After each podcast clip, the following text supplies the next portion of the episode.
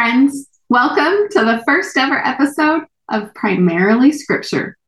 I'm your host, Cindy Young, and this is a place for kids to learn how to study their scriptures. Nephi says we should feast on the words of Christ, and he's talking about what's in the scriptures. But how do we feast on words? This is to help you take that next step. Now, I think that the people who are going to watch this is going to mostly be senior primary kids. Once you get into that senior primary age group, 8, 9, 10, 11, you are ready for so much more. And so that's what this is for the big kids who are ready to do scripture study, but maybe aren't quite sure how to do that. It's really easy. I can show you. Now, I am not some fancy teacher who's been to Israel. I haven't studied Hebrew, anything like that. Nothing at all. I'm just a regular person. I'm a mom. I teach piano. I do my gardening and my housework. And I love to eat ice cream and Oreos. And I'm just a regular person. But guess what? I also love the scriptures. And when I read the scriptures, I find things. There are little hidden treasures in there. And if you just read it, you're going to miss out on a lot of messages that the Lord has for you, for you in the scriptures. They're there, and I can help you figure out the ways to find them. So, primarily, this is my name right here, primarily scripture. I love the meaning of the word primary. Do you know what it means? Primary means first or basic or most important. There are a lot of resources for learning the gospel, and so many of them are amazing, and I love them. But you should never let them take the place of reading your scriptures.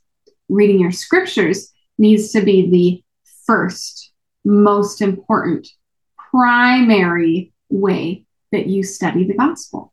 Does that make sense? I hope it does. So, I told you it really is easy. And to prove it to you, I'm going to have children come on and study with me. If they can do it, you can do it. So, here's what you need you need scriptures, and I recommend paper scriptures. Okay? Get something like this and a Bible too. My Bible's here somewhere. Um, it's sitting under my camera. I can't grab it right now. But get your scriptures. We're going to start in the Book of Mormon because it is very easy to understand and it was written for our day. For you, for me too, which I love that, that it's for me. But guess what? It's for you for you. So get your Book of Mormon, and it doesn't have to be the triple combination that has all of them.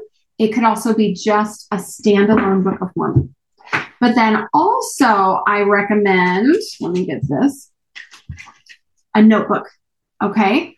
Because we're going to take notes and we're going to write down things to help us remember what to do next time.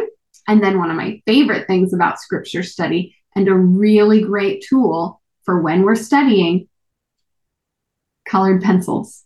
Okay, get some colored pencils and we will mark and highlight and find things we're going to be studying. This is a serious study session. We're going to be in our scriptures, not so that I can show you what I found, but so that I can teach you to find things yourself. I won't be able to give you the messages that Heavenly Father has for you.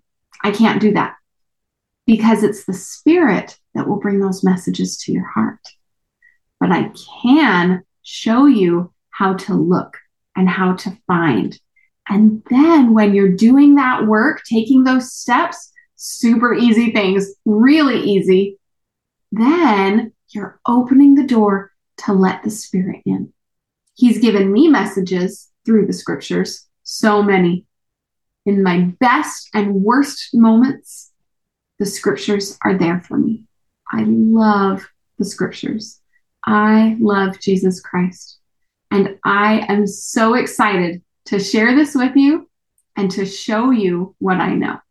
I'm your host, Cindy Young. This is primarily scripture.